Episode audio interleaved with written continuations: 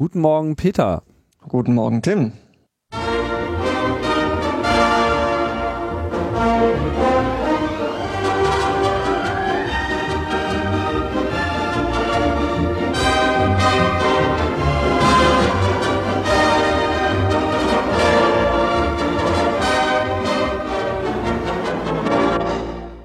Die 95. Ausgabe von Logbuch Netzpolitik und äh, wie schon angekündigt und angedroht, äh, auch in dieser Ausgabe kein äh, Linus, aber wir haben uns mal wieder um sinnvollen Ersatz bemüht und ja, gleich nochmal hinterher. Hallo Peter.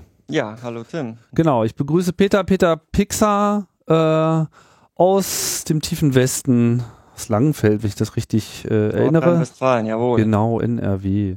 Und ja, äh, wir sind ja schon länger äh, lose über das Netz äh, so im netzpolitischen Diskurs verbunden, würde ich mal sagen. Weil du dich da ja auch intensiv mit auseinandersetzt. Kann man so sagen. Genau. Vielleicht kannst du ja mal kurz, kurz äh, dich nochmal so aus deiner eigenen Perspektive äh, vorstellen wie du so dich da verankert siehst. Ach so, ich bin 28 Jahre alt, komme wie gesagt aus äh, Nordrhein-Westfalen.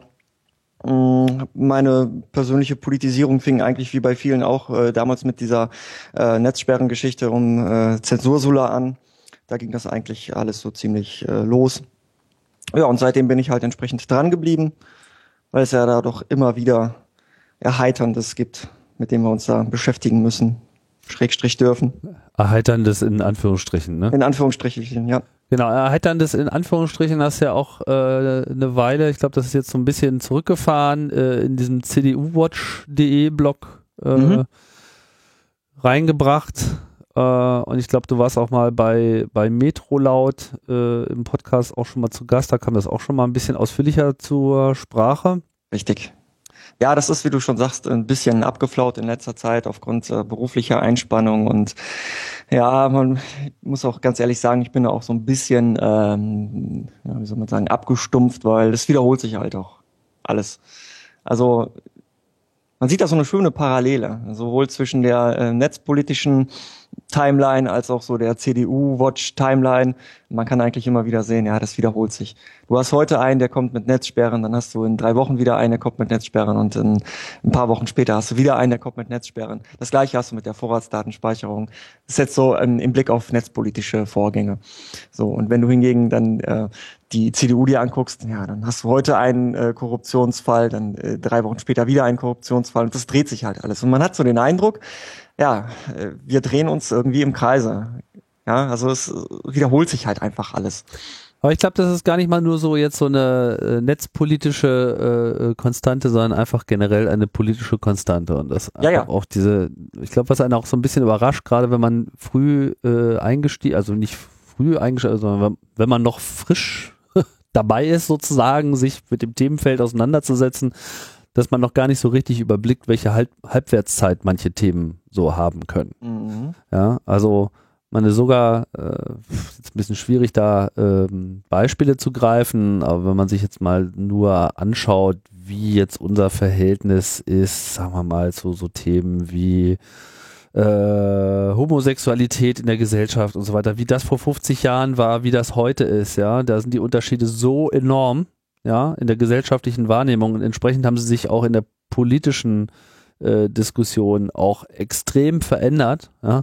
Trotzdem wirst du auch da immer wieder das Thema noch äh, hochkommen sehen und jetzt haben wir das irgendwie mit Russland, jetzt haben wir das äh, auch in anderen Ländern, zumal ja jetzt auch sehr viel mehr diese internationale Agenda eine Rolle spielt und das merkt man ja auch im netzpolitischen Raum. Also mhm. was früher nur eine lokale, nationale äh, Diskussion war, wird jetzt in zunehmendem Maße auch eine internationale Diskussion und dadurch kommen halt auch andere Wertvorstellungen immer wieder mit äh, in den Raum und auch immer wieder in eine nationale Diskussion rein, weil die sich natürlich ja, dann auch Dingen, wieder gegenseitig triggern. Ja, gegenseitige Interessengruppen, die dann äh, ihre, ihre Dinge da auf einen gemeinsamen großen Tisch bringen. Ne? Und wie du schon sagtest, das war vorher halt alles mehr auf äh, innerhalb der Landesgrenzen beschränkt, äh, wohingegen allein schon durch das Internet halt viele jetzt sagen, okay, wir müssen jetzt auch mit dem dealen, was die anderen da gerade von uns wollen oder nicht wollen.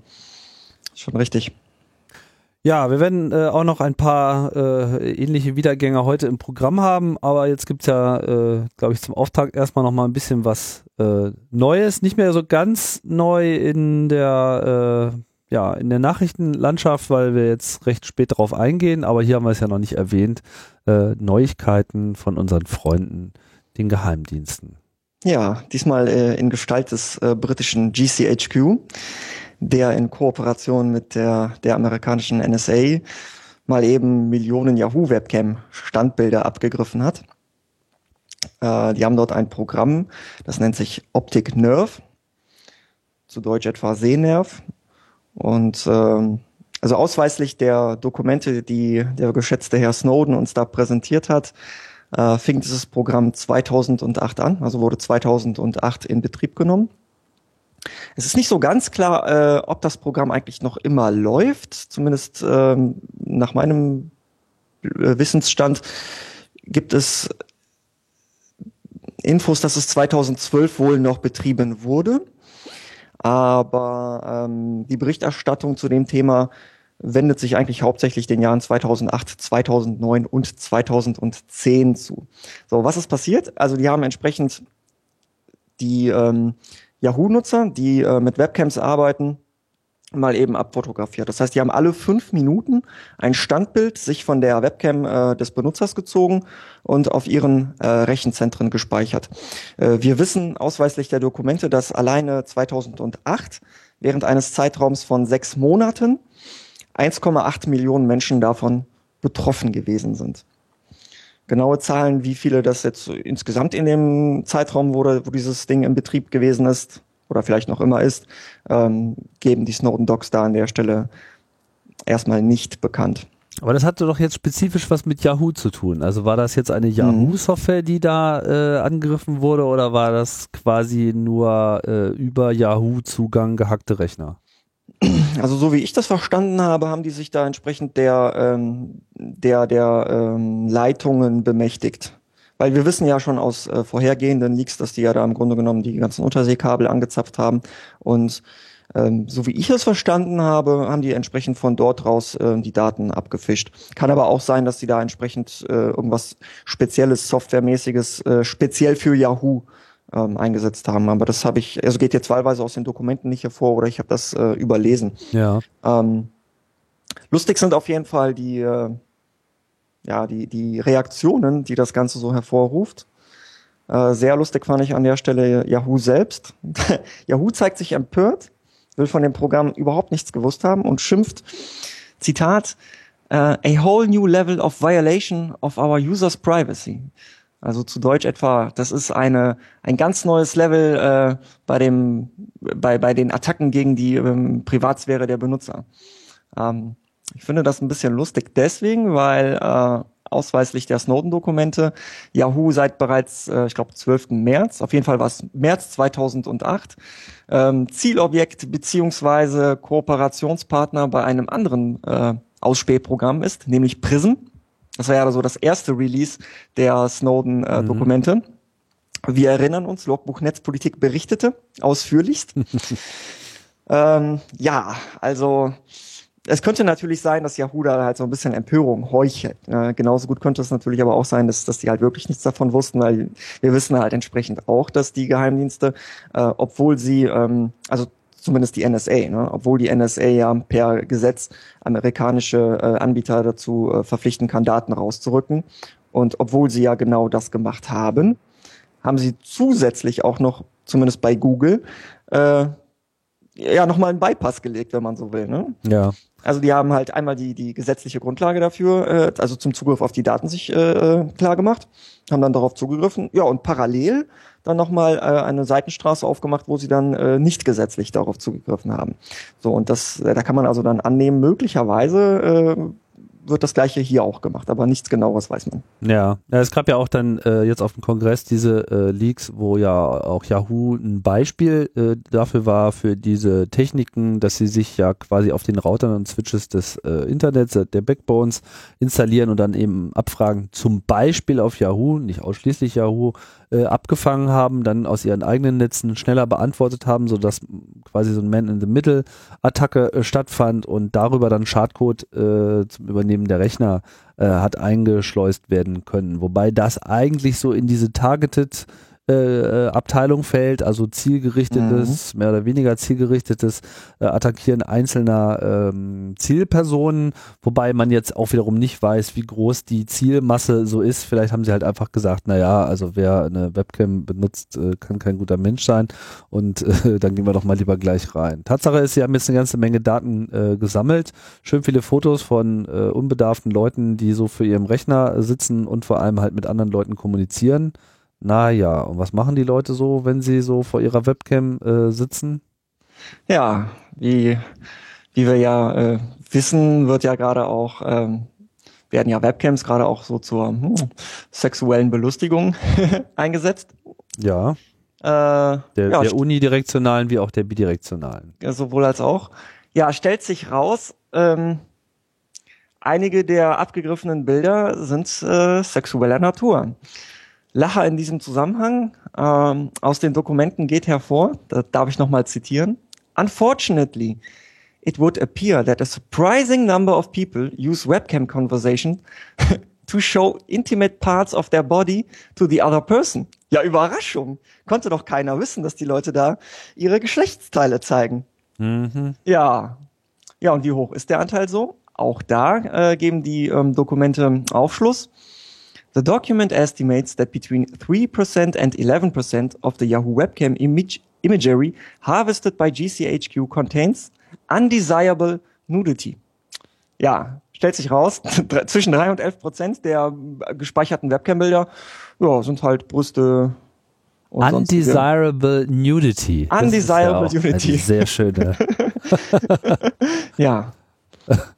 Ja, hätte man uns doch gewarnt. Ja. Hätten die Leute uns doch gesagt, dass die Leute da nackt vor ihren Notebooks sitzen. Ja, könnten die Leute mal bitte wünschenswerte äh, Nacktheit. Äh, ja. Nicht wünschenswerte Nacktheit. Oh, war ja. Ja. Also es äh, ist immer wieder interessant, äh, welche Dimensionen das hier alles äh, noch annimmt und das auch offensichtlich keinerlei wie soll ich sagen, also es gibt da auch keinerlei nennenswerte Zurückhaltung. So. Ja, naja, naja, es gibt so diese, diese Feigenblatt-Zurückhaltung. Wie wir ja wissen, dürfen die Geheimdienste ja normalerweise nicht die, ähm, die Bürger des eigenen Landes ausspähen.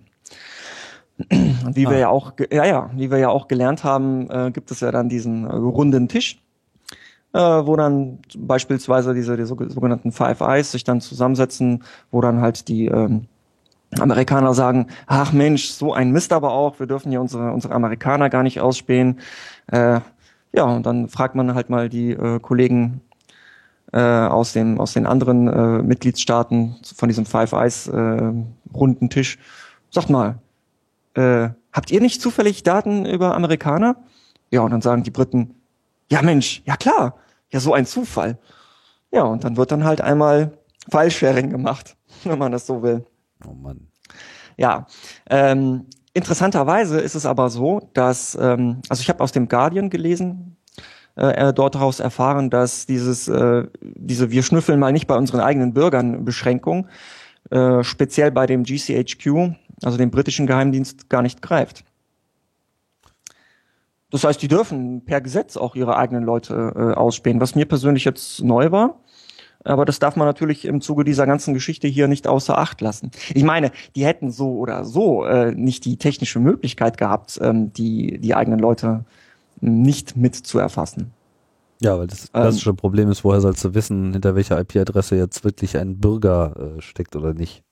Ja, also also das haben die wirklich selber gesagt. Ne? Also die haben, das war äh, Aussage von von von GCHQ-Leuten, mhm. die äh, hätten wir selber gar nicht irgendwie identifizieren können. Das ist ja auch nachvollziehbar. Ne? Also selbst wenn du sagst, äh, guck mal, ich habe jetzt hier zwei Gesprächspartner und die, die sitzen halt irgendwie beide hinter äh, IP-Adressen, die äh, Großbritannien zugeordnet sind. Ja, dann heißt das ja noch lange nicht, dass das, dass das Briten sind. Das können ja äh, Tim und Peter sein, die gerade Urlaub äh, in Groß, auf Großbritannien machen. Und ja, sind ja keine Briten, also ja, ich weiß nicht genau, mit Doch, welcher. Ich, ich, bin ja Brite, also von daher fällt oh, das okay. jetzt raus, aber es äh, spielt auch keine Rolle in dem Zusammenhang. Ja, aber du bist, du bist, du bist dann in dem Schlepp Schleppnetz mit drin, weil du unterhältst dich ja mit einem potenziellen Terroristen. Das stimmt. Laufend ja? übrigens. Laufend, laufend. Also dem Tim müssen wir eigentlich direkt mal hier ein Kommando rüberschicken. Das ist ein Wunder, dass sie noch nicht verboten wurde. Ja. ja, ach, das ist alles so dramatisch. Also äh, vor allem, also ich weiß noch, wie das früher, äh, so äh, als wir so mit Chaos Radio angefangen haben, ja, wie das immer so immer diese potenziellen Horrorszenarios, ja, so wenn man sich da so als Techniker damit auseinandersetzt und man versteht so ein wenig die, die, die innere Logik von Computern, ja, und wie gleichgültig diesen Maschinen das ist, äh, in welche Richtung sie jetzt welche Daten kopieren. Ja, da ist halt eine Kamera und ob die Kamera das nun auf dem Bildschirm anzeigt oder auf irgendjemand anderes äh, Server hochlädt, so, das ist der, der Maschine egal und es erfordert einfach nur des entsprechenden Zugriffs und natürlich auch der entsprechenden kriminellen Energie. Und damals konnte man sich das irgendwie alles immer noch nicht so richtig vorstellen, auch wenn man sich das technisch alles so vorstellen konnte. Und es ging ja auch schon vor 10, 15 Jahren immer so dieses, dieser Mythos rum, ja, äh, die Dienste äh, können das Mikrofon in deinem Telefon einschalten und dann alles mithören, was du gerade redest, auch wenn du gerade keinen Phone Call hast. Ja, und wir immer so, ah, naja, irgendwie technisch ist das denkbar, aber es gibt da keine Anhaltspunkte. Ja, mhm. Genauso war natürlich auch bei Webcams so, äh, man schnell im Aluhut-Bereich, wenn Leute Webcams einfach auch so mechanisch abgeklebt haben oder zumindest ein Stück Pappe darüber gemacht haben, wo man dann sagen kann, wieso? Du hast doch da eine grüne Lampe, die leuchtet, wenn das Ding an ist. Mhm. Ja. Wir wissen mittlerweile, auch das kann ne, also nicht wirklich als Garantie äh, dienen. Und vor allem stellt man jetzt fest, dass einfach auch diese kriminelle Energie, so würde ich das nennen, äh, das dann eben auch einfach zu nutzen, wenn es da ist, einfach da ist. Und ähm, ja, von daher ist da eigentlich auch jede ähm, wie soll ich sagen, Befürchtung auch richtig am Platz. Ja, ich glaube vor allen Dingen auch mit Blick darauf, ähm, wie man solche äh, Fälle beziehungsweise solche ähm, ja, Gedankengänge, muss man sagen, äh, vor 10, 15 Jahren äh, noch bewertet hat und wie man sie heute bewertet. Das ist ein fundamentaler Shift in der, in der, in der Bewertung solcher Vorgänge. Mhm. Ähm, und ich glaube, dieser Shift begründet sich durch die, ja, zum einen sicherlich durch die Berichterstattung der letzten äh, Monate und Jahre, weil man halt auch sicherlich einfach gesehen hat, ja, also man muss ja sagen, diese Berichterstattung desillusioniert einen doch sehr. Ja, wenn man vielleicht vor 10, 15 Jahren noch gesagt hat, ja, nee, komm, selbst wenn sie die technische Möglichkeit äh, hätten oder haben, äh, werden sie es nicht tun, weil man einfach nicht angenommen hat, dass sie es tun, weil es einfach moralisch äh, sicherlich so krass verwerflich ist, da in anderer Leute Schlafzimmer reinzugucken äh, oder sich da äh, Standbilder von, weiß ich nicht, masturbierenden Teenagern äh, abzugreifen oder eben die die äh, Telefone anderer Leute abzuhören. Inzwischen hat man aber gelernt, ja, doch, die machen das. Ja, man Und fragt die, sich. Die moralischen Hürden sind da eben nicht mehr die Blockade. Ja. Man fragt sich, was sozusagen die nächsten äh, äh, äh Eigenschaften der Computer sind, mhm. die für äh, Abhörmaßnahmen so äh, ja, du, also kommen. ich würde mich ja, äh, ich will jetzt hier auch nicht in äh, große Verschwörungstheorien äh, ab, abgleiten, aber ich persönlich würde mich nach dem aktuellen Stand der Dinge überhaupt nicht wundern, wenn es da in ein paar Monaten äh, eine Meldung gibt, dass äh, diverse Geheimdienste eben genau das äh, betreiben, was du gerade gesagt hast, dass eben das, das Mikrofon von deinem Tablet, von deinem äh, Schlauphone abgegriffen wird und halt mal um äh, Terroristen ausfindig zu machen. Da gab es schon die passenden Berichte. Das, das gab es schon. Dann ja. Mir vorbeigegangen. Habe ich jetzt ja. gerade keine Quelle für, okay. aber das äh, ist, ist sozusagen schon durch. So. Also im Prinzip sind mhm. alle, alle Horrorszenarien irgendwie durch. Ja, aber man muss natürlich auch sagen, äh, im Lichte aller Horrorszenarien, und du hattest das ja vorhin auch schon angesprochen, äh, wo denn da so die, die Beschränkungen sind, es gibt natürlich äh, auch Beschränkungen und so auch in dem Fall GCHQ, da möchte ich auch noch mal kurz drauf eingehen. Ähm, man muss, man muss ja, man muss ja fast schon sagen, das ist ja äh, quasi Überwachung mit menschlichem Antlitz an, dies, an dieser Stelle. Was ja, Sinne des Wortes. Äh, äh, ja, einfach mit menschlichem Antlitz, mit nackt menschlichem Antlitz. Nein, aber man muss ja feststellen, also sie, sie waren ja gütig. Ne? Sie haben ja nur alle fünf Minuten abgegriffen. Oh. Ach ja. so, na dann. Ne? Na dann. Ja, und stellt sich natürlich die Frage, ja, warum denn nur alle fünf Minuten? Naja, auch da haben wir ein schönes Zitat. Und das ist wirklich äh, der Schenkelklopfer an, an der Stelle für, für meinen Geschmack. Zitat. Partly to comply with human rights legislation. Also wir, wir haben, wir haben, ja, wir haben zwar abgegriffen, aber wir haben nur alle fünf Minuten abgegriffen. Damit die Menschenrechte gewahrt sind. Da, da, ganz genau. Ah, Damit verstehe. die Menschenrechte gewahrt sind. Also so ein sowas muss man sich mal reintun. Ah, das ist so nach dem Motto, na, wir, wir haben ihn ja nicht permanent gefoltert, sondern nur alle fünf Minuten, äh, ja, um die Menschenrechte ja. zu wahren. Ja, wir haben beim Waterboarding doch mal alle halbe Stunde mal ein bisschen durchatmen lassen. Was ist denn Ihr Problem hier?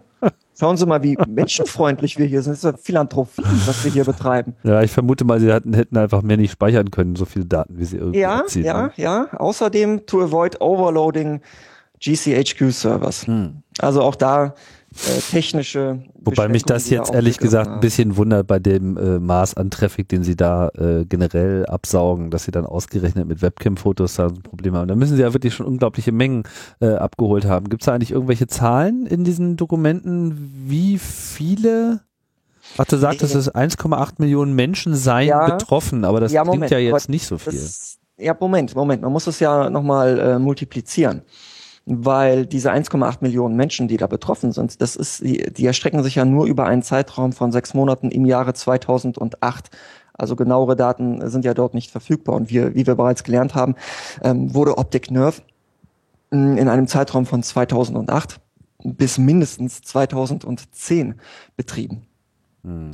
Und äh, es gibt Hinweise darauf, dass es wohl 2012 noch aktiv betrieben wurde, so dass man also sagen könnte, wahrscheinlich beginnend äh, mit 2008 bis zu 2012. Und was darüber hinaus geschehen ist, naja, darüber lässt sich halt äh, eigentlich nur spekulieren. Ja gut, komme ich jetzt so in mein, mein, mein Überschlagsrechnung immer noch nicht auf so super dramatische Zahlen, aber das äh, ist natürlich jetzt auch ein bisschen bogus, das auszurechnen, wenn man es. Na, aber findest äh, du nicht, genau dass jeder einzelne davon äh, einer zu viel ist? Nein, schon, aber nicht für die Server. Also das. Ach so. Klar. Also moralisch ist das auf jeden Fall ein Problem. Technisch äh, sehe ich nicht so große Probleme. Ja. ja aber äh, die werden da sicherlich gerade auch was die technische Ausstattung angeht, ähm, nochmal ein wenig ihre Server und Kapazitäten aufrüsten. Denn wir haben auch einen Ausblick in dieser äh, Causa GCHQ greift Millionen Webcam-Standbilder ab.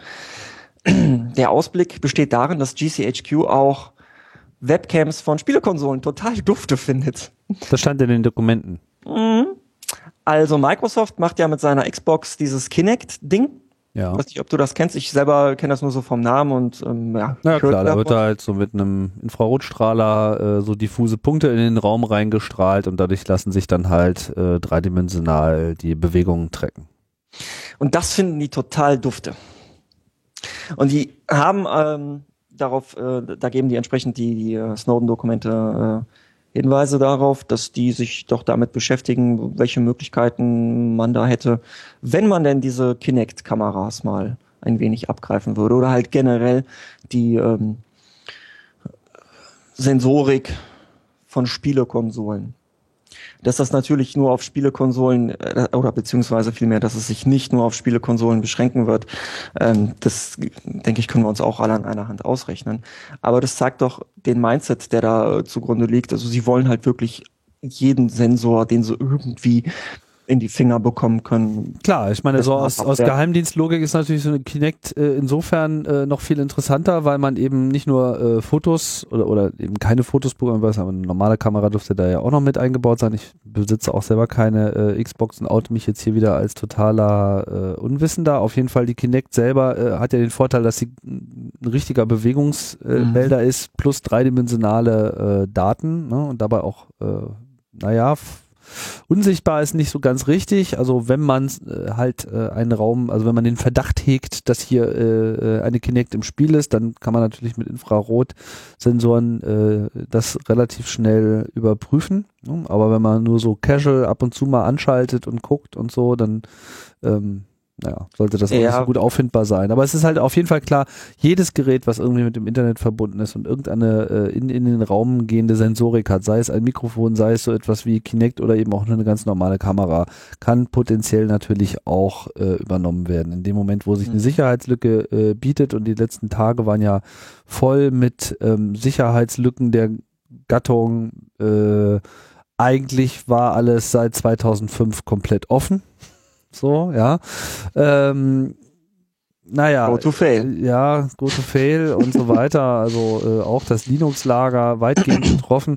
All, äh, all das äh, lässt einen gar nicht mehr daran zweifeln, dass diese Einbruchsoptionen auch durchaus zur Verfügung standen. Bei der Xbox wissen wir es jetzt nicht genau, aber das spielt ja letztlich auch keine Rolle, ob man das weiß ja, zumal, oder nicht. Zumal, zumal sich ja streckenweise eigentlich auch diese, diese Thematik mit Schwachstellen gar nicht mal so unbedingt stellt, denn wie wir ja wissen, können die der Daten ja auch habhaft werden, indem sie einfach beim Provider anklopfen gehen. Mhm. Also, ne? Na gut, schließen wir den äh, Teil vielleicht mal ähm, ab hier. Ne? Haben wir, glaube ich, mhm. alles zugesagt, oder? Ja, ich denke. Ja, wir schauen wir mal. Was da noch kommen wird, aber im Großen und Ganzen wäre es das erstmal für den GCHQ-Bereich.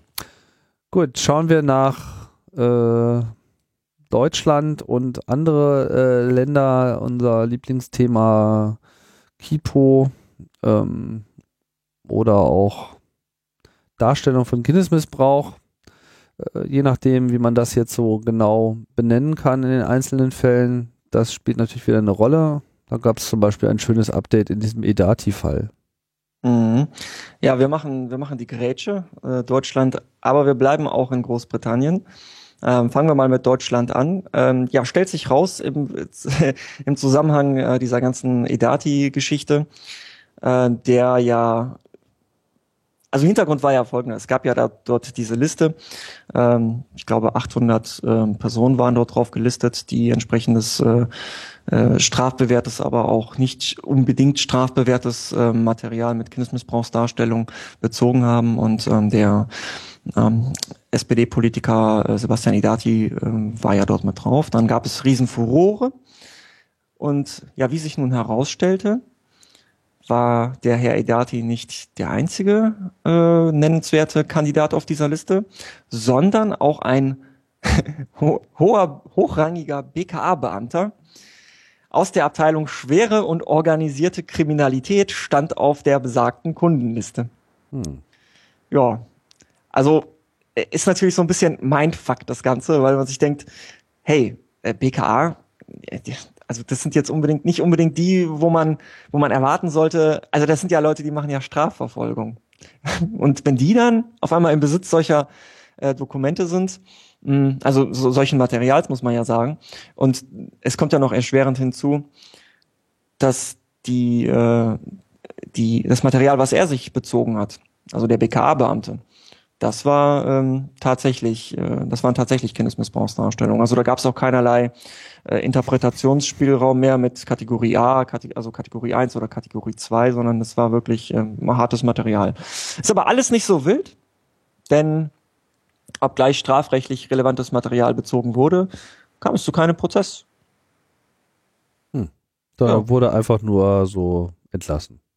Und derjenige, ja. der äh, quasi, wo relativ klar war oder zumindest keine konkreten Anhaltspunkte gab, da, dass es strafbares Material ist, zumindest nach unserer aktuellen Gesetzeslage, der wurde dann schon mal öffentlich äh, hingerichtet durch hingerichtet, entsprechende ja. Indiskretionen. Äh, was, glaube ich, in dem Zusammenhang auch noch ganz interessant war, ist, dass ja auch dieser BKA-Beamte, äh, also dieser, also dass der Zeitpunkt, wo das quasi intern klar war und kommuniziert wurde, dass er davon betroffen wurde und dann auch ging, äh, zu einem Zeitpunkt stattfand, der deutlich vor dem Zeitpunkt lag, von dem das BKA eigentlich meinte, weil, wo sie diese Daten wirklich aktiv ausgewertet hätten. Ja, da bin ich jetzt, muss ich gestehen, nicht so ganz hundertprozentig äh, im Bilde. Das ist ähm, so der Stand äh, der Debatte, wie sich das am Ende dann äh, äußert, wenn wir dann sehen. Ja, Jedenfalls, also ein Prozess hat halt nicht stattgefunden. Ähm, der beschuldigte BKA-Beamte akzeptierte einen Strafbefehl ja, und ist dann mit äh, einer Strafe zwischen 10 und 20.000 Euro ja, quasi aus der Sache rausgekommen. Äh, lustiger Hinweis noch, ähm, auf Spiegel Online gab es dann äh, in, in dem betreffenden Bericht, wir werden den auch nochmal verlinken, den Hinweis darauf, dass dann ja eigentlich recht leise der Abschied äh, stattgefunden hat. Da gab es ja kein großes Tamtam, -Tam, sondern man hat halt einfach gesagt, ja, scheidet halt aus irgendwelchen Gründen halt aus. Da gab es dann eine Meldung auf dem schwarzen, auf dem digitalen schwarzen Brett im Intranet. Und ja, das war's dann halt.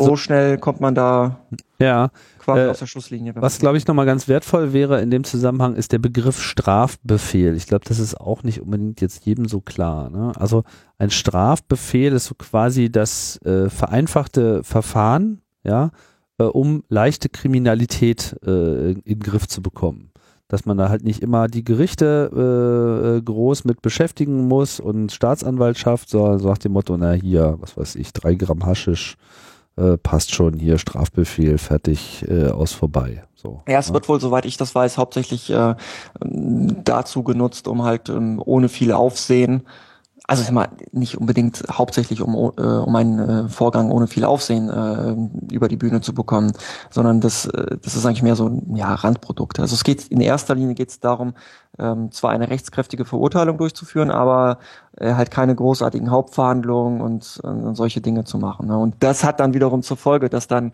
naja, das Ganze halt ziemlich unter dem Radar der Öffentlichkeit läuft und äh, ja, nicht so viel Aufsehens äh, gemacht wird beziehungsweise nicht so viel Aufsehens gemacht werden kann. Ja, aber normalerweise sind das halt so Geldstrafen und Verkehrsdelikte. Äh, und ähm, mhm. da ist jetzt, sagen wir mal, der hier vorliegende Sachverhalt so normalerweise eigentlich auch nicht mit abgedeckt. Also man, man würde eigentlich nicht davon ausgehen, dass man äh, bei dem Besitz von Kindesmissbrauchsdarstellungen mit, mit so einer Geschichte hier durchkommt. Auf diesem Wege zumindest nicht. Ja.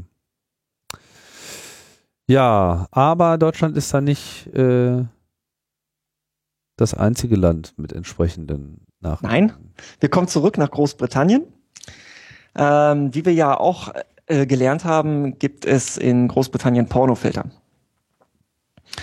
Und ähm, einer der Köpfe hinter dieser hinter dieser Pornofiltergesetzgebung ist der ähm, Tory äh, Advisor, also Berater kann man sagen, Patrick Rock.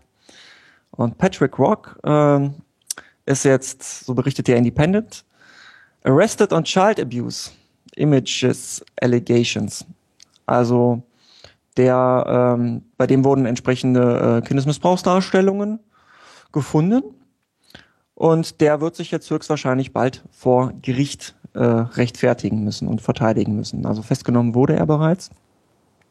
Was natürlich auch nochmal so ein interessantes Schlaglicht auf diese ganze Geschichte äh, wirft. Also man stellt fest, also wenn, wenn man mal so in der Retrospektive die Diskussion äh, bei der Einführung von solchen Webfiltern oder, oder Netzsperren Revue passieren lässt, dann stellt man ja eigentlich immer wieder fest, naja, die Argumentation ist, wir müssen irgendwie sicherstellen, dass äh, Kindesmissbrauchsdarstellungen äh, übers Internet nicht propagiert werden äh, oder halt naja, also eigentlich ist es wahlweise Kindesmissbrauchsdarstellung oder Terrorismus in äh, einigen wenigen Fällen eigentlich auch der Jugendschutz.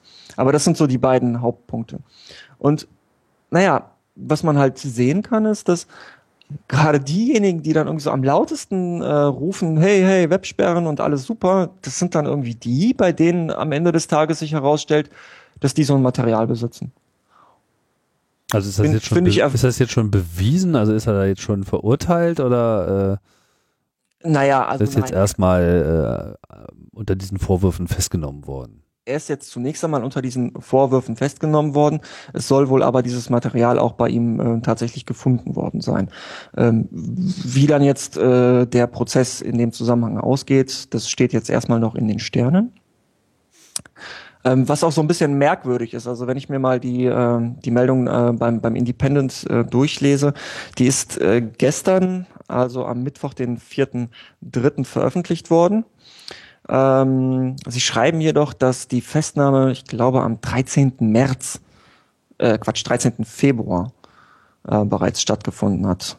Hm. Mm, On the evening of February the 12th, Downing Street was first made aware of a potential offense relating to child abuse. Also mit äh, anderen Worten, das Ding ist jetzt knapp zwei Wochen unter dem Deckel gehalten worden. Ja, das, genau. Die haben das wohl irgendwie zwei, drei Wochen im Giftschrank gehalten und jetzt kommt das irgendwie so raus. Hm. Hm, nichts Genaues weiß man da, aber das ist zunächst mal so die, der Stand der Dinge. Wäre jetzt wahrscheinlich auch alles nicht so interessant, wenn dieser Patrick Rock nicht selber dafür äh, eingetreten wäre, entsprechende Zensurfilter zu installieren. Ja.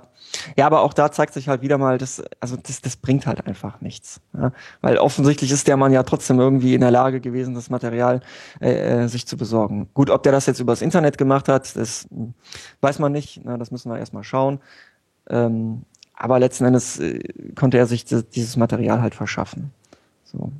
Ja, ich würde vor allem auch sagen, dass die Leute, die jetzt immer da am lautesten danach schreien und immer mit der äh, mit ihrer eigenen Integrität dafür äh, werben, diese Integrität äh, nicht unbedingt äh, auch immer so ohne weiteres nachweisen können.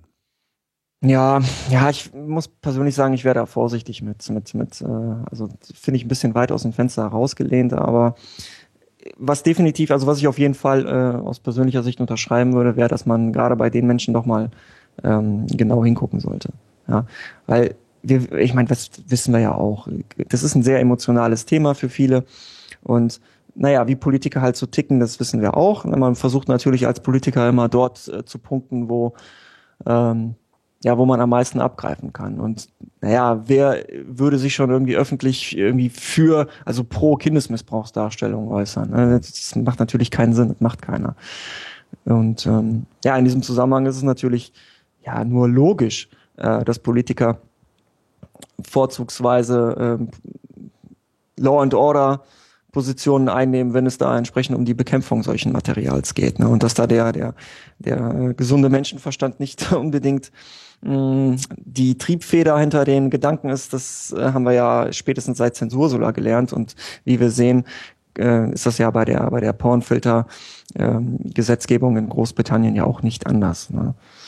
Also das, das, das ist halt auch immer wieder so, ein, so eine weitere Iteration von, es wiederholt sich irgendwie alles. Die, die Zombies, die kommen dann doch irgendwie immer wieder. Selbst wenn man glaubt, man hat sie mal irgendwie erfolgreich bekämpft, dann äh, kommt es ja dann doch immer wieder. Und wir hatten ja in Deutschland kürzlich auch so einen Fall. Das, das war für mich persönlich so einer der neuen, äh, neuen Tiefpunkte, ähm, den die Union da aufgestellt hat.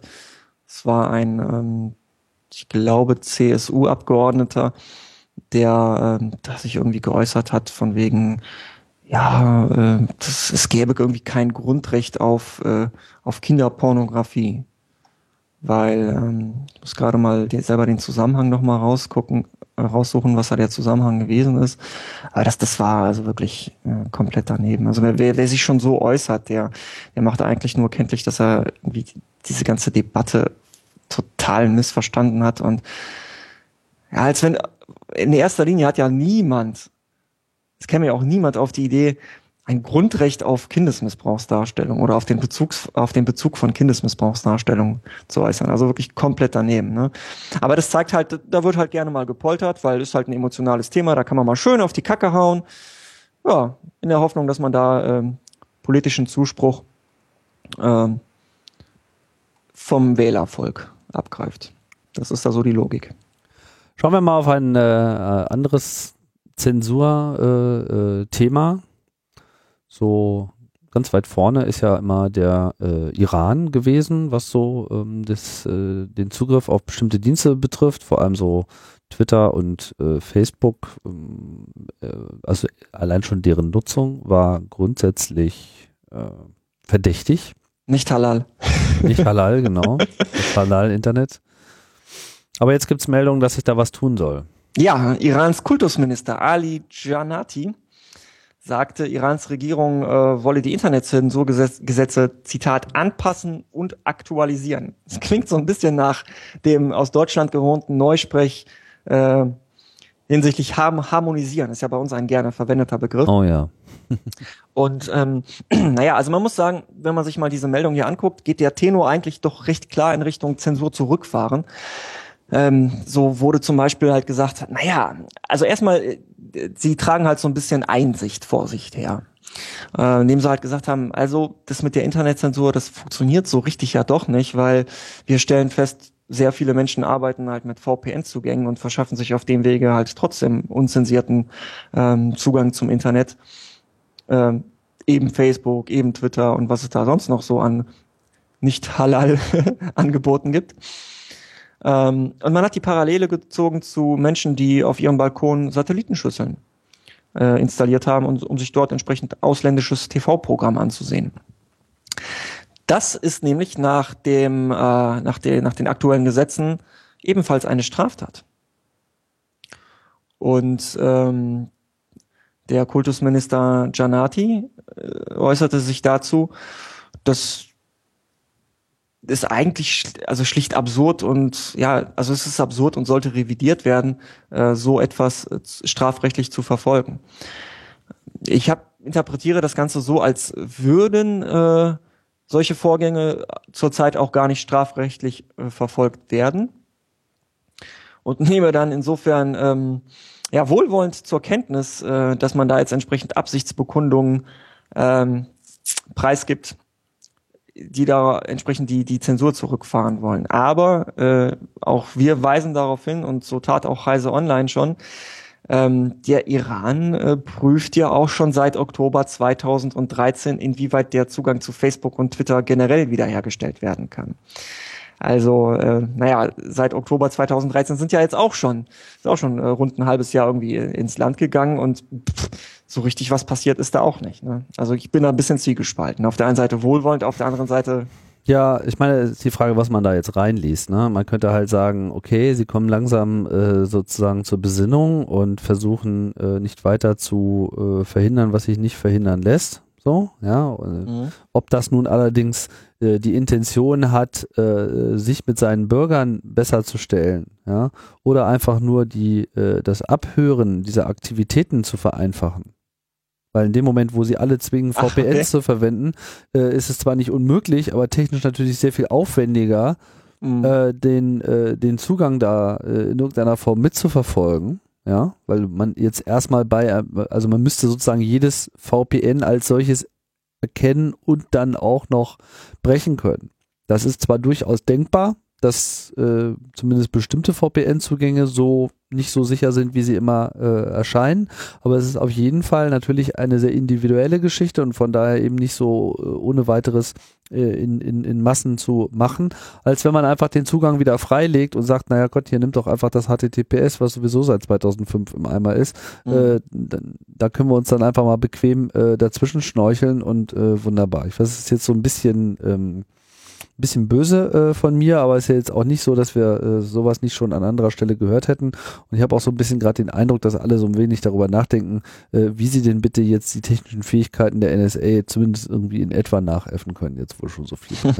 das ist ja auch so ein generelles Problem dieser ganzen Affäre, ja, dass, dass sie eigentlich jetzt wunderbar äh, äh gezeigt haben, ähm, wo sie A, keine Skrupel haben und B, wo es aber auch überhaupt technische Möglichkeiten gibt, beziehungsweise überhaupt auch erstmal technische Lösungen äh, für bestimmte Abhöransätze auch bekannt geworden sind, wo sich jetzt alle denken so, ah, hm, da wäre noch gar nicht drauf gekommen und so und so schwierig ist das ja nur auch nicht.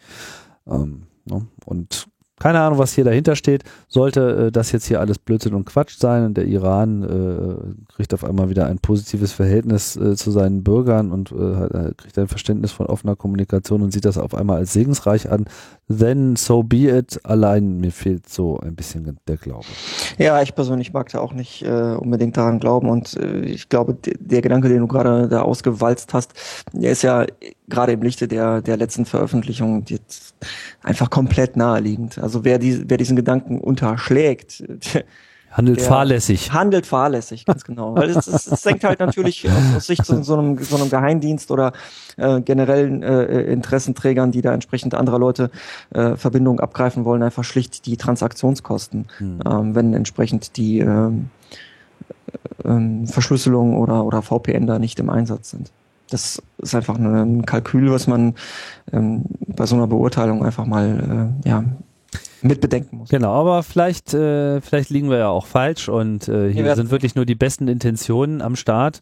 Denn äh, die besten Intentionen scheint ja auch äh, United äh, Internet äh, gehabt zu haben, als sie äh, ihren Benutzern äh, hilfreiche Sicherheitshinweise in ihren Internetverkehr eingeblendet haben. Ja, man sorgt sich ja heutzutage bei deutschen Unternehmen doch äh, sehr nachhaltig äh, um seine Kunden, neuerdings. Neuerdings. Ja, und Sicherheit äh, in Germany. das Made war in Germany. das war jetzt wirklich auch einer der der der totalen Brüller. Da dachte ich auch irgendwie, sag mal, Leute, geht's noch? Mhm. Also, was ist passiert?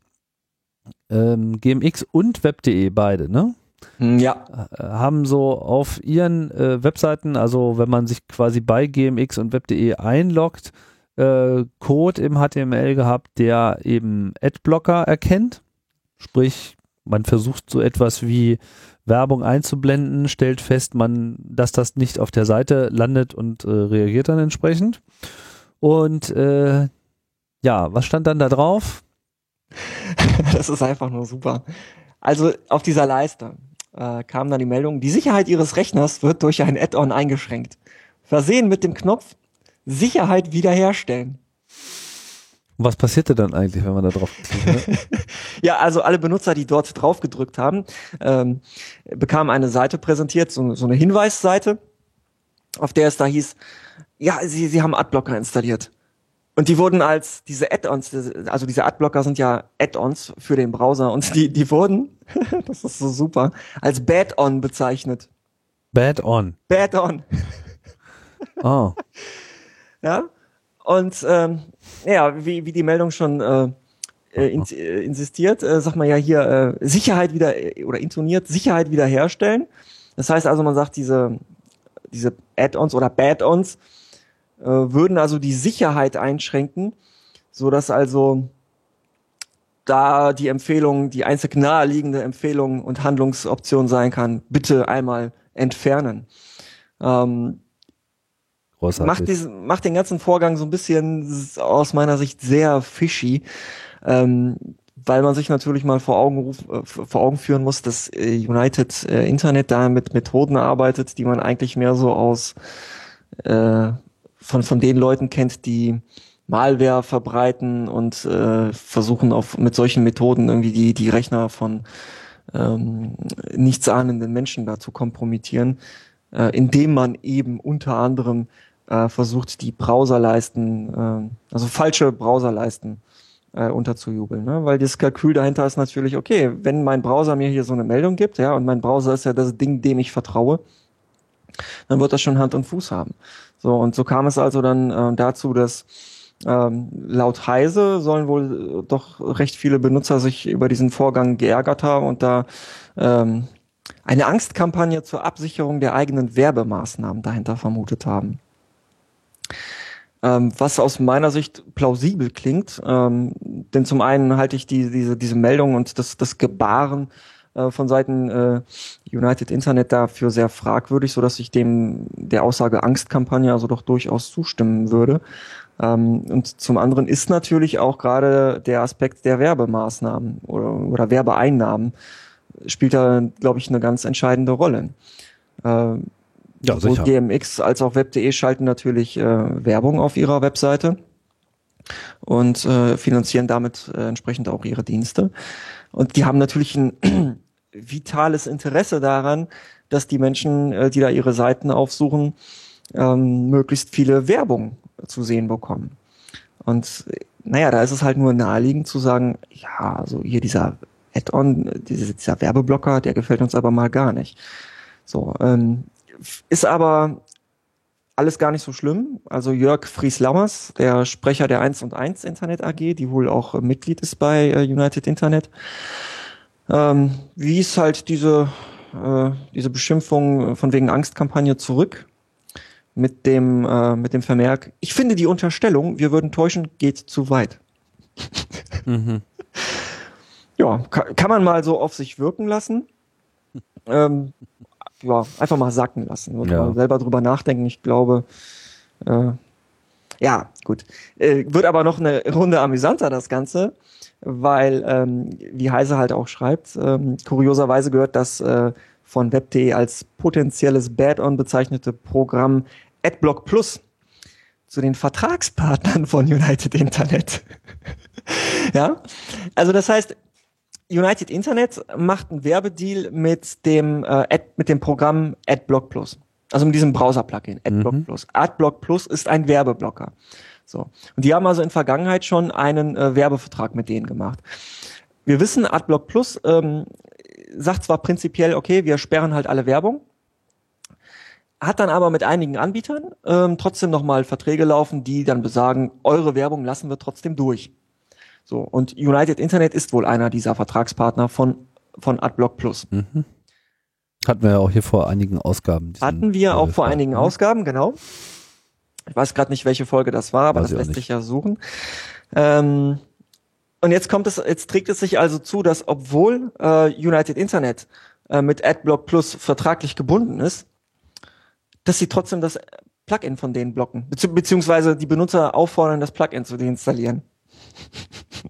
Ja gut, das überrascht mich jetzt nicht, weil sie sind natürlich ohne Adblock Plus immer noch besser dran, weil da können sie halt einfach einblenden, was sie wollen, zumal sie ja eben für diesen äh, äh Janus-Dienst da von äh, diesem AdBlock Plus, äh, da müssen sie ja dann quasi nochmal dafür zahlen, dass sie dann eben durchgehalten werden. Also AdBlock Plus, äh, das ist ja auch, sagen wir mal, im Zentrum dieser Kritik äh, gewesen und die besteht ja immer noch äh, schafft es ja mit dem Versprechen, einem Werbung vom Hals zu halten und damit auch potenzielle Sicherheitsprobleme im Übrigen. Ja, das ist ja nochmal ein ganz anderer Aspekt, dass ich eigentlich tendenziell solche Adblocker durchaus auch verwende, um sich einfach so potenziellen Third-Party-Code erstmal zu ersparen. Exakt. Ähm, äh, dass äh, die ja im Prinzip diesen dann gewonnenen Kanal von so und so viel tausend, hunderttausend Millionen Usern, ich weiß nicht, wie viele Leute das benutzen, äh, dann quasi hintenrum wieder verkaufen. Ja, so, so, so ein bisschen so wie ein Beispiel aus der Netzneutralität. Ja, so äh, wir, wir übernehmen jetzt hier den Bildschirm quasi und äh, verkaufen das dann hinter, hintenrum weiter. Auch an der Stelle,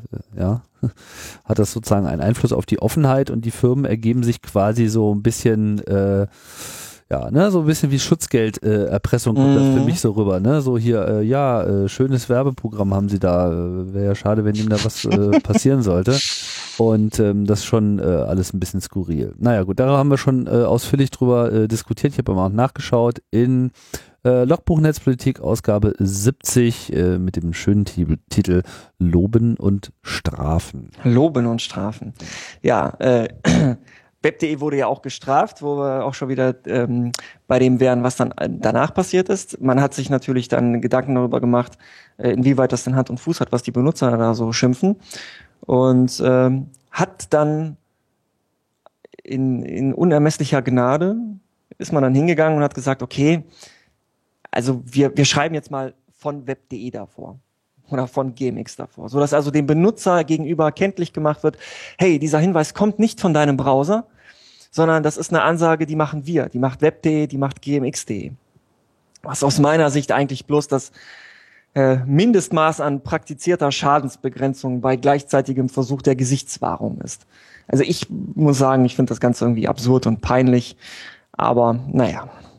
Ja, das ist vor allem auch äh, einfach, was, es auch wieder sehr schön äh, zeigt, in meinen Augen, ist, dass einfach in dem Moment, wo man solche kostenlosen Dienste anbietet, äh, ja, und quasi also die, die Zugänglichmachung dieser Dienste äh, primär über so einen kostenlosen Dienst macht. Also man kann da ja auch Geld bezahlen, so ist es ja nicht. Ich weiß nicht, ob dann äh, dieser Hinweis nicht äh, erschienen wäre. Das äh, zieht sich jetzt meiner Kenntnis, aber ich gehe mal davon aus, dass der Großteil der User dort eben kostenlose E-Mail-Accounts äh, vorhält dass natürlich in dem Moment, wo die Firma ein Interesse hat, dann ihr Geld wieder reinzubekommen, also zwangsläufig natürlich auch hat, ja, also dann quasi über Werbung versucht das Ganze zu refinanzieren, sie dann eigentlich gegen ihren Kunden arbeiten muss.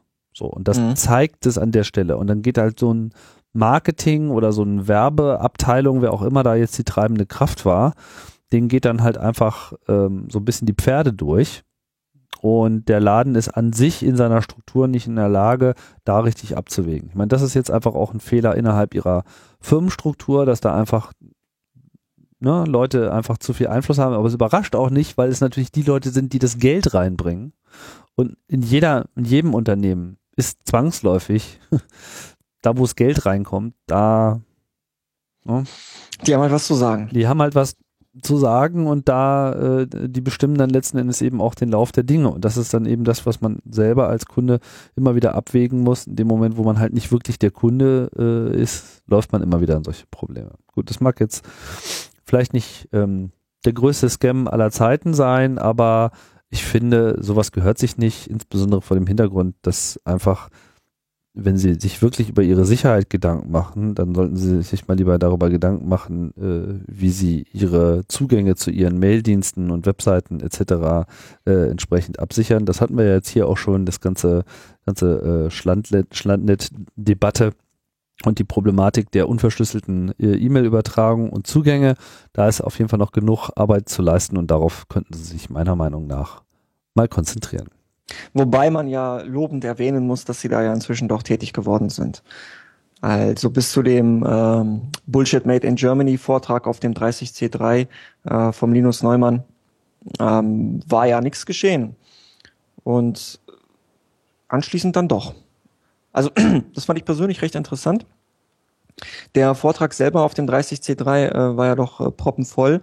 Und ähm, auch im, im Nachgang wurde doch sehr stark darüber berichtet. Also ich kann mich zum Beispiel noch daran erinnern, ähm, Heise und Zeit Online hatten sogar das Video mit eingebunden, was man sich auf YouTube ja ansehen konnte.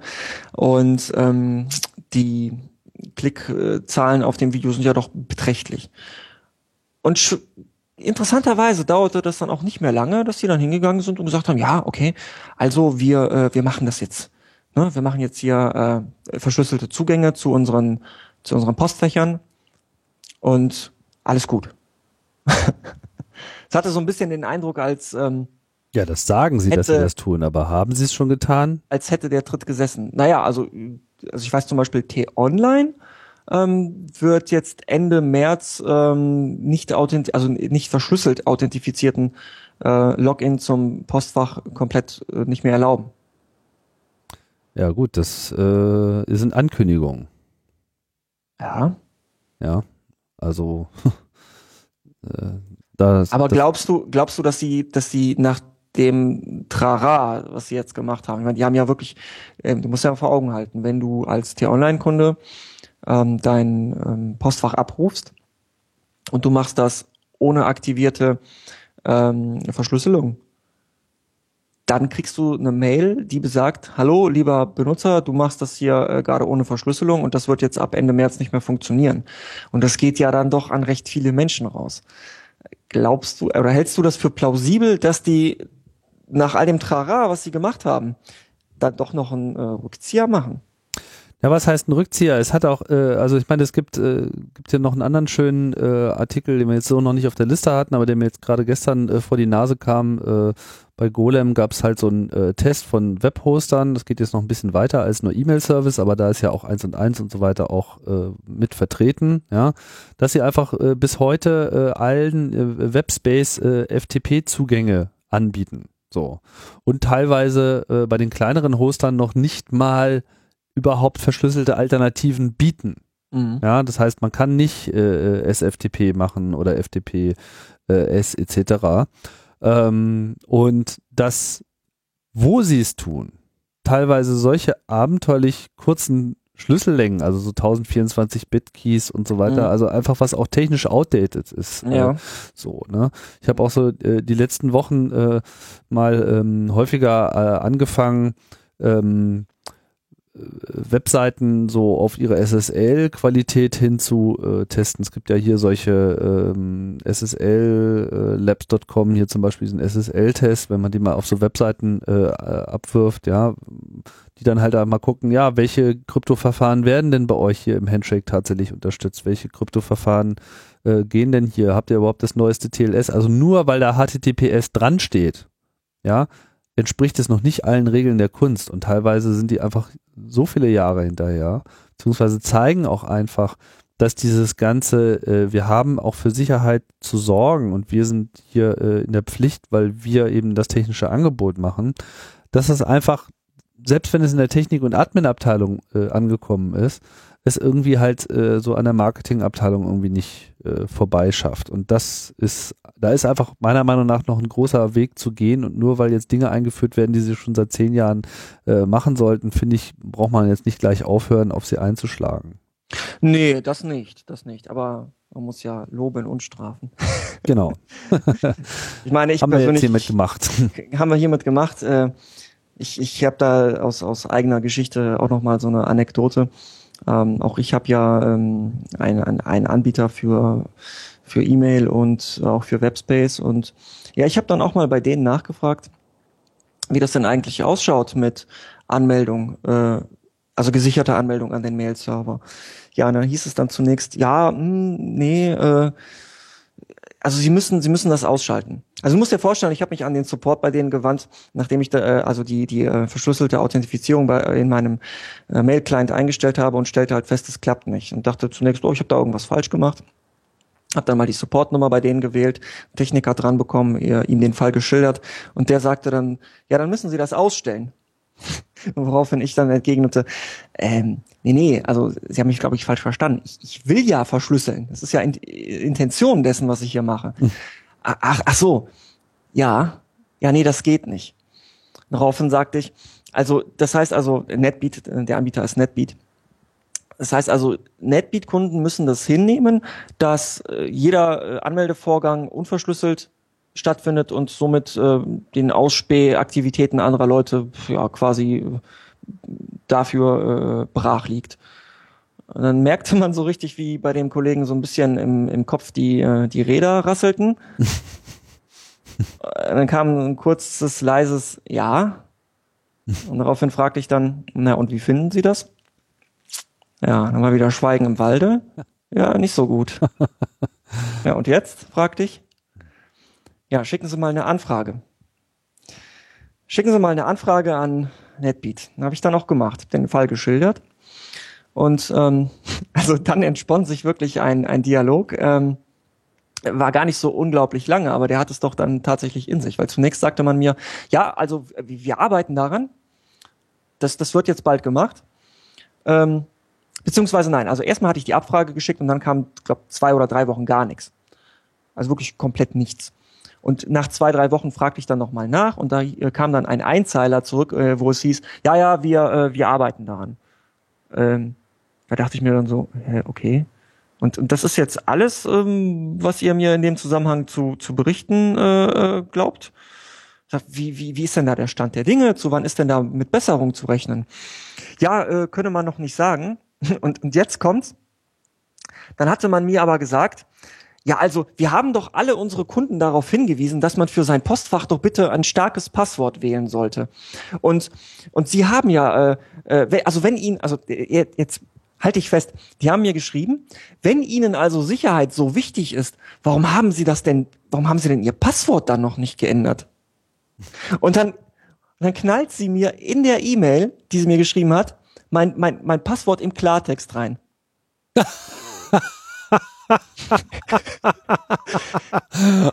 also wenn Ihnen, ja, oh Gott. Da, da fällst du, ich dachte, ich fall vom Stuhl. Oh Gott. Also wenn Ihnen das so wichtig ist, warum haben Sie denn Ihr Passwort noch nicht geändert? Wie ich sehen kann, ist Ihr Passwort noch immer und dann zack, zack, zack, das Passwort im Klartext. Ich, ich hab, ich, weißt du, Tim, ich saß so vor dieser oh E-Mail und dann lehnte mich erstmal in meinem Stuhl zurück und dachte mir so, okay, was machst du jetzt? also, ich habe dir dann gesagt, hören Sie mal, junge Dame, Inzwischen hatte ich damit mit einer Dame zu tun. Also ich will Ihnen ja persönlich nicht zu nahe treten, aber ähm, Ihnen ist schon klar, dass Sie gerade irgendwie kenntlich gemacht haben, dass äh, die Passwörter möglicherweise aller Ihrer Kunden bei Ihnen im System irgendwie im Klartext vorliegen oder zumindest aber in einer Art und Weise vorliegen, dass man daraus auf das auf das Klartext-Passwort schließen kann. Im Übrigen haben Sie mir das mein Passwort gerade im Klartext per Mail verschickt. Ja, was auch nochmal lustig ist, weil sie ja ganz am Anfang, das habe ich, das habe ich gerade äh, leider unterschlagen, äh, unterschlagen. Ganz am Anfang haben sie ja gesagt, mh, hm, sie können ja stattdessen äh, PGP benutzen. Also um das, um das eigentliche Problem äh, könnte man ja, ließe sich ja lösen mit PGP, worauf ich dann entgegnet habe. Also mir geht's um die Transportwegverschlüsselung. Den, den Anmeldevorgang zum Mail-Server und nicht um die Inhaltsverschlüsselung. Also man merkt, da ist, wie du schon richtig festgestellt hast, doch einiges im Argen, also gerade auch was die, ähm, was das Verständnis angeht und ja, auch den, den Umgang mit solchen Dingen. Ja? Ja, und Ende vom Lied war, äh, ich hatte dir dann halt also mich darüber äh, beklagt, dass, dass, dass die ja offensichtlich da die Passwörter im Klartext speichern und äh, mh, ja, dann kam eine Mail zurück. Alle Arbeiten an der, äh, an der Transportwegverschlüsselung werden eingestellt. Oh, super. Ja. Ich, ich vermute mal, du bist ja jetzt nicht mehr Kunde. Ich bin momentan tatsächlich bin ich immer noch Kunde, äh, aber ähm, naja, da würde ich dran arbeiten. Da, ja, ich habe ja. da jetzt mal so im Hintergrund mal kurz äh, diesen SSL-Checker auch mal auf netbeat.de äh, angeworfen und wie du dir sicherlich denken kannst, äh, ist es Sind die also, Ampel nicht auf grün gegangen? Äh, das hier ist einfach ein, ein fettes rotes F, ja, also so A, das ist so das, was man eigentlich erzielen will, aber hier äh, wird irgendwie einfach nichts äh, unterstützt, also noch alte SSL-Versionen, alle bekannten äh, Angriffsszenarien sind möglich, kein äh, kein TLS 1.2 etc., kein Forward Secrecy, einfach nichts, äh, tonnenweise äh, so da weiß man, was man hat. Ja, genau. Da machen wir hier mal einen schönen Link mit äh, archive.org und dann schauen wir mal weiter, wie sich ja. äh, das Unternehmen künftig äh, das so vorstellt mit der Sicherheit. Na gut. Also ich persönlich würde ja, ich würde, ich würde ja sagen, okay, ist scheiße gelaufen. Wenn sie zumindest äh, glaubhaft darstellen könnten, dass sie an dem Problem arbeiten. Ja, also wenn ich dort mit Menschen zu tun hätte, die, die sagen, Herr Pixar, wir, wir haben das Problem, also, Sie haben recht. Ja, tut uns leid, ja, ist uns nicht aufgefallen. Leid, scheiße und wir, wir arbeiten dran, wir wollen das jetzt wirklich verbessern und auch wirklich dir, dir glaubhaft versichern können, dass sie da was tun. Ja, aber wenn ich dann sehe, zunächst heißt es, ja, wir arbeiten dran. Und dann äh, heißt es, ja, nutzt doch PGP, was das eigentliche Problem gar nicht adressiert. Ja. ja. Und, und dann heißt es, ändere dein Passwort. Und ich der Dame sage, selbst wenn ich das Passwort ändern würde, ist die Transportwegverschlüsselung noch immer nicht dargestellt. Also selbst wenn ich hier ein Passwort, ein sieben Kilometer langes Passwort wählen würde, ja, dann ist das trotzdem sofort mitzuschneiden. Das, das bringt überhaupt gar nichts. Ja. Äh, also, aber da dann, muss, aber dann noch die Passwörter auch noch im Klartext zu speichern. Ich meine, da hört es dann wirklich einfach mal komplett ja, auf. Ja, und, und so, und so, so äh, doof sein, dass dem Kunden auch noch zu zeigen, dass man das tut. Ja. Ja, das ist also wirklich. Unglaublich. Gut, lass uns weitermachen. Ähm, ja. Was ja, haben wir, wir noch kommen, Schönes? Wir kommen aus meinem persönlichen Boulevard zur, zum Weltboulevard, beziehungsweise, ja, doch kann man sagen Weltboulevard. Wir haben da zwei schöne Meldungen mal aufgegriffen. Es gab eine ähm, RS, RSA äh, Security Konferenz, bei der ähm, ein äh, der der RSA-Boss äh, ja, aufgetreten ist und gesagt hat, ja, Leute, was wollt ihr denn eigentlich? Ja, natürlich arbeiten wir mit der NSA zusammen. Das ist schon irgendwie seit zehn Jahren bekannt. Aber das eigentlich Interessante an diesem Vorgang ist, dass dann ein hohes Tier von Microsoft, nämlich Scott Charney, der dort äh, Chef von Microsofts äh, Sicherheitsabteilung äh, Trustworthy, Trustworthy Computing ist, ähm, sich seit dieser Veranstaltung wie folgt zitieren lassen muss. Es gibt keine Hintertüren in unseren Produkten. Das wäre wirtschaftlicher Selbstmord. ich sag mal so, die interessierte Weltöffentlichkeit nimmt dieses Statement zum 24. Februar 2014 zu Protokoll. wir, wir werden gegebenenfalls zu einem späteren Zeitpunkt noch einmal daran erinnern. Ja, aber NSA, aber RSA macht da auch jetzt keinen besonders guten Eindruck. Ich meine, es steht immer noch dieser Vorwurf im Raum, dass sie äh, sich dafür hätten bezahlen lassen von der NSA, da unsichere äh, Krypto in die Welt zu setzen. Dazu hat er sich Millionen waren es, glaube ich, ne? Was habe ich gerade gesagt? Zehn, 10 Millionen waren das, glaube ich, die sie dafür gekriegt haben. Ja. Habe ich gerade eine Zahl gesagt? Ich weiß nee, aber ich habe das nur eingefügt. Ja, 10, ja, genau, 10 Millionen. Und ja, äh, dazu haben sie sich aber jetzt nicht äh, geäußert, ne? Und hat Microsoft sich zu diesem NSA-Krieg geäußert? Ach ja, haben sie sich äh, zu geäußert, ne? Ja, äh, ging daraus aber jetzt auch nicht wirklich viel mehr äh, draus hervor. Das war so nach dem Motto, wenn wir eine geheime Hintertür reinmachen, glauben Sie, dass wir das dann wirklich NSA-Key nennen? Ja, ja. Glauben wir Microsoft, dass sie eine Dummheit begehen würden? Also ich persönlich halte es ja, hm. äh, halte es ja so, Glauben gehört in die Kirche ähm, will mich da eigentlich mehr, ich, also ich will bei solchen Fragen nicht wirklich auf Gläubigkeit angewiesen sein, sondern auf äh, Verlässlichkeit. Das heißt, ich möchte prüfen können, was da eigentlich los ist.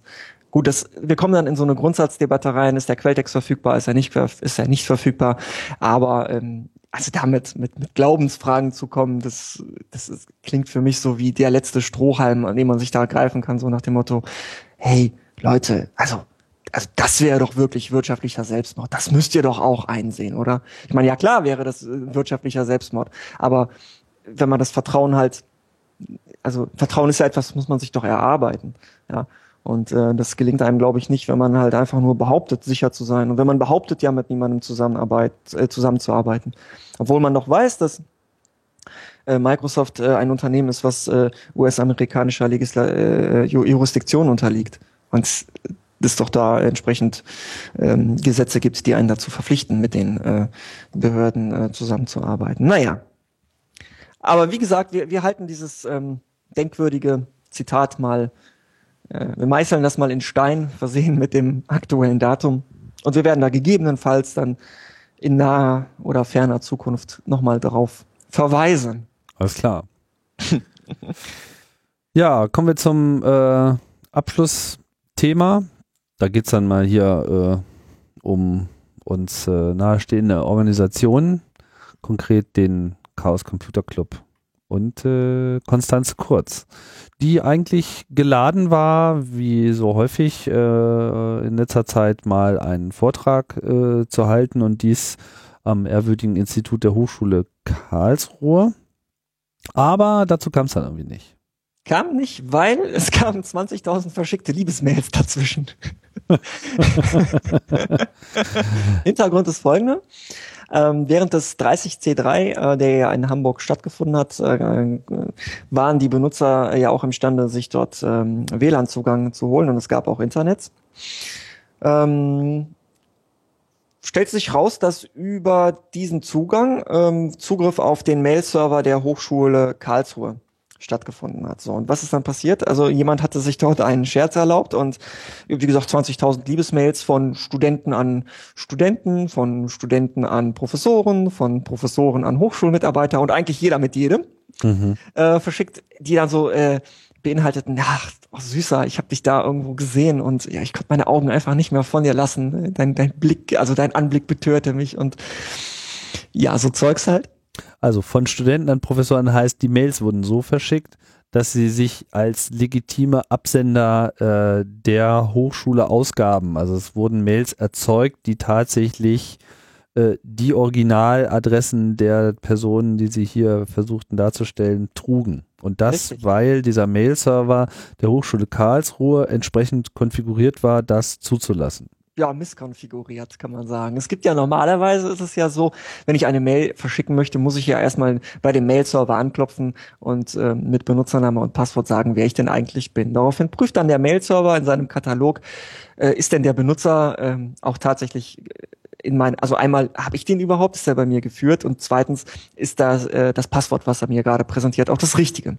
Mhm. So, jetzt stellt sich aber heraus, die Konfiguration bei dem betreffenden Mail-Server äh, soll wohl so stattgefunden haben, dass wenn du dich als ähm, jemand, also wenn du dich gegenüber dem Mail-Server als jemand angemeldet hast, der äh, der Student ist oder halt von diesem Mail-Server generell verwaltet wird und du an jemanden verschickst, der auch von diesem Mail-Server verwaltet wird. Und das ist ja gerade hier der Fall, ne? Student an an äh, Professor, wir sind ja beide von dem Mail-Server verwaltet. Ja, dann sagt der Mail-Server, ach, schönen Tag, ja, geh doch, geh doch mal weiter. Brauchst dich gar nicht groß, großartig authentifizieren. So, und diese Misskonfiguration wurde also dann hier als Sprungbrett genommen, um ja, dann halt mal ein paar Liebesgrüße zu verschicken. Das ist doch nett. Eigentlich. Wurde aber nicht so nett äh, wahrgenommen. Äh, die Hochschule sagte dann, ah, das ist aber, also die fand das halt gar nicht lustig. Da gab es dann tumultartige Szenen, Verwerfungen und nee, fand man jetzt nicht so gut, so dass man sich dann am Ende gesagt hat, ja, wir verklagen doch jetzt mal den CCC. Und die äh, CCC-Sprecherin, äh, Konstanze Kurz, die laden wir jetzt mal kurzerhand aus unserem Programm Lange Nacht der Mathematik aus. Weil geht ja nicht, weil der CCC ist ja schuld, weil Leute auf dem 30C3 Internetzugang äh, gehabt haben und wie, ja, kann, man den, wie kann man den Leuten nur Internetzugang geben? Ja, wie, wie, kann man denn? Das das und dann Ganze, auch noch ohne Vorratsdatenspeicherung, so dass man nicht herausfinden kann, wer da eigentlich ah. äh, seine Finger im Spiel hatte. Also man hat wirklich das Gefühl, die leben so, ich weiß nicht, das ist so ein Verhalten, das war so vor zehn Jahren, war das irgendwie so äh, opportun. So, also opportun war es. Opportun ist das richtige Wort, ja. Ja, also aber in, also es war auch vor zehn Jahren schon nicht angemessen, aber es war, sagen wir mal, üblich. Ja, das war einfach, äh, da, da fehlte einfach noch das Verständnis, äh, gerade jetzt bei Unternehmen, die so äh, das erste Mal ihren C ins, äh, in den Internetteich reingesteckt haben, äh, denen fehlte einfach das Verständnis zu unterscheiden, wer, bedroht mich jetzt hier eigentlich äh, wirklich, inwiefern ist das so mein eigenes Verschulden. An dieser Stelle ist es einfach so, wenn man einen Mail-Server so betreibt, dann muss man sich über sowas einfach nicht wundern. Und Liebesbriefe, das ist sagen wir mal, nochmal das, das geringste Problem, was da am Ende bei rauskommt. Also hier hätte sehr wohl auch äh, Hardcore-Scamming äh, stattfinden können. Hier hätte man wirklich ganz bewusst Identitäten äh, äh ausnutzen können, um damit, was weiß ich, für äh, ein Verhalten und Vertrauenshintergehung zu begehen. Aber so etwas, was dann auch massenhaft stattfindet, das ist halt einfach mal in der Kategorie Schulstreich äh, abzubuchen. Insbesondere vor dem Hintergrund, dass es sich hierbei, wenn ich das richtig sehe, um eine technische Universität handelt. Ach, ich meine, wir reden ja jetzt hier nicht irgendwie, wir reden ja jetzt hier nicht von einem, äh, was weiß ich, Philosophieinstitut oder sowas, ja. Äh, das ist einfach mal unfassbar, dass äh, eine Universität überhaupt, also generell egal, was es eigentlich für Fakultäten sind. Also eine Universität hat sich einfach eine kompetente IT zu leisten. Punkt. Punkt. Ja, ja das ist einfach, äh, ihr, ihr seid, äh, ihr seid die Elite, ja, benehmt euch auch entsprechend. Und äh, so ein Verhalten und dann vor allem dann den CCC dafür zu bestrafen, weil jemand auf der Veranstaltung, wo 10.000 Leute rumsaßen und alle äh, ungefilterten Intergang, äh, Zugang zum Internet hatten, ja, für, für einen Vorgang, der genauso gut auch aus jedem beliebigen 3G äh, und jedem DSL-Anschluss äh, hätte passieren können, ja. Bitte, ja. Also äh, sie hätten eigentlich die Hochschule Karlsruhe aus meiner Sicht hätte er eigentlich äh, Anlass, dem CCC mal äh, schön Danke zu sagen. Danke dafür, dass ihr uns auf unser Verkacken hier hingewiesen habt. Ja, ja gut, es war ja jetzt keine Aktion des CCC. Also es ist ja jetzt auch äh, nicht ja, so, okay. dass der CCC sich jetzt mit diesem Vorgang irgendwie gebrüstet hätte oder gesagt hat, hey, hey ihr, ihr seid ja alle äh, doof und riecht nach Lulu, sondern Nein, der CCC war diese CCC ganze attackieren, wenn sie schon den CCC attackieren, ja, also wenn, wenn sie von vornherein äh, mit dem Gedanken sich tragen, dass das muss der CCC gewesen sein, ja, äh, dann hätten sie ja genauso gut auch sagen können, hey, äh, danke, dass ihr uns auf unser Verkacken hingewiesen habt. Äh, haben wir nicht gesehen. Äh, vielen Dank. Ja gut, aber ich meine, der CCC war das sowieso nicht, sondern irgendjemand, der auf einer Veranstaltung war. Ja, ich mhm. meine, wenn, wenn jetzt, äh, wenn jetzt hier irgendwie das, das, das, das WLAN der Deutschen Messe AG in Hannover ausgenutzt worden wäre, ja, äh, hätten sie dann fortwährend auch irgendwie die Vertreter äh, der Deutschen Messe AG ausgeladen. Also es ist einfach vollkommen gaga. Ja, das ist ein guter Gedanke. Das hätten sie nämlich höchstwahrscheinlich eben nicht gemacht, ja. Ja, das hätten sie wahrscheinlich nicht gemacht. Also ich meine, so ein Hackerclub, der taucht natürlich dann auch immer gleich so als äh, Feind Feindbild, Feindbild. aber im Prinzip ist das halt alles äh, nichts anderes als das Ablenken der eigenen, äh, von der eigenen Inkompetenz, wobei ich hier so das Gefühl habe, dass ihnen einfach zu diesem Zeitpunkt auch überhaupt nicht klar war, äh, wie sehr das wirklich ihr eigenes Verschulden war und dass sie da einfach mal lieber den Deckel hätten draufstecken sollen und äh, das Problem fixen und nicht weiter drüber reden. So. Und äh, dann vielleicht äh, ja. Vor allen Dingen, es wirkt auch wie, wie, also hilfloses mit den Armen in der Luft herumwedeln, dass sie dann die Konstanze kurz ausgeladen haben. Ja, ja was soll denn das? Das, das, äh, das wird bestimmt helfen. ja, ja, ja. Das macht den Mail-Server sicherlich sicher. Total, ja. Also immer wenn, immer wenn Konstanze in meiner Umgebung ist und so weiter, dann, dann ist einfach, sind einfach die Sicherheitsschwankungen so unfassbar. Ja. Konstanze hat einfach eine, eine konstante äh, EMP-Welle. Ja, so eine Burgonenaura. Eine EMP-Welle, da geht die Elektronik aus. Ja, oh, die so ist das Dinge. mit Konstanze. also Konstanze, du, du, du, du, du, mach das nicht nochmal. Böse Konstanze. Böse Konstanze. Ja. Peter, ich glaube, jetzt äh, kommen wir hier ans Ende äh, der Show. Wir warten mal auf die nächsten 20.000 verschickten Liebesmails. vielleicht moderi moderiert die dann wieder der Linus mit dir mit. Genau, vielleicht schickt uns ja mal jemand Liebesmails. Mal gucken. Bisher habe ich noch keine bekommen. Ist dir eigentlich mal aufgefallen, dass der Linus äh, fehlt, seitdem er sich da mit Bushido-Fans aufgelegt hat? Äh, an, an, der hat auch, auch, das ist auch äh, ganz, ganz, also ich bin, ich bin äh, ernsthaft ernsthaft besorgt. Oh. Ich hab, ja, ich habe ja, Ja, wirklich, ich also darf mich dazu mal, nicht er, äußern. er fehlt, er fehlt seitdem, äh, seitdem er da äh, sich mit Bushido-Fans angelegt hat Ja. und postete die Tage auf Twitter ein Foto äh, looking out of my front door und das sah aus wie, als würde er sich in einer Höhle verstecken. ja, ich darf mich da nicht weiter zu äußern. Ich, ich Also, hoffe ja, äh, Linus, wo auch immer du bist, wenn du uns hörst, schaffst es. Wir glauben an dich. Genau, wir schicken dir Liebesbriefe. Mehrere Schick- hunderttausend. Schickt, schickt Liebesbriefe an, an Linus und flattert Linus und Genau. Ja, und äh, Flatter den Peter hier, danke für äh, die große Hilfe hier bei Sehr der gerne. Sendung. Hat Spaß gemacht.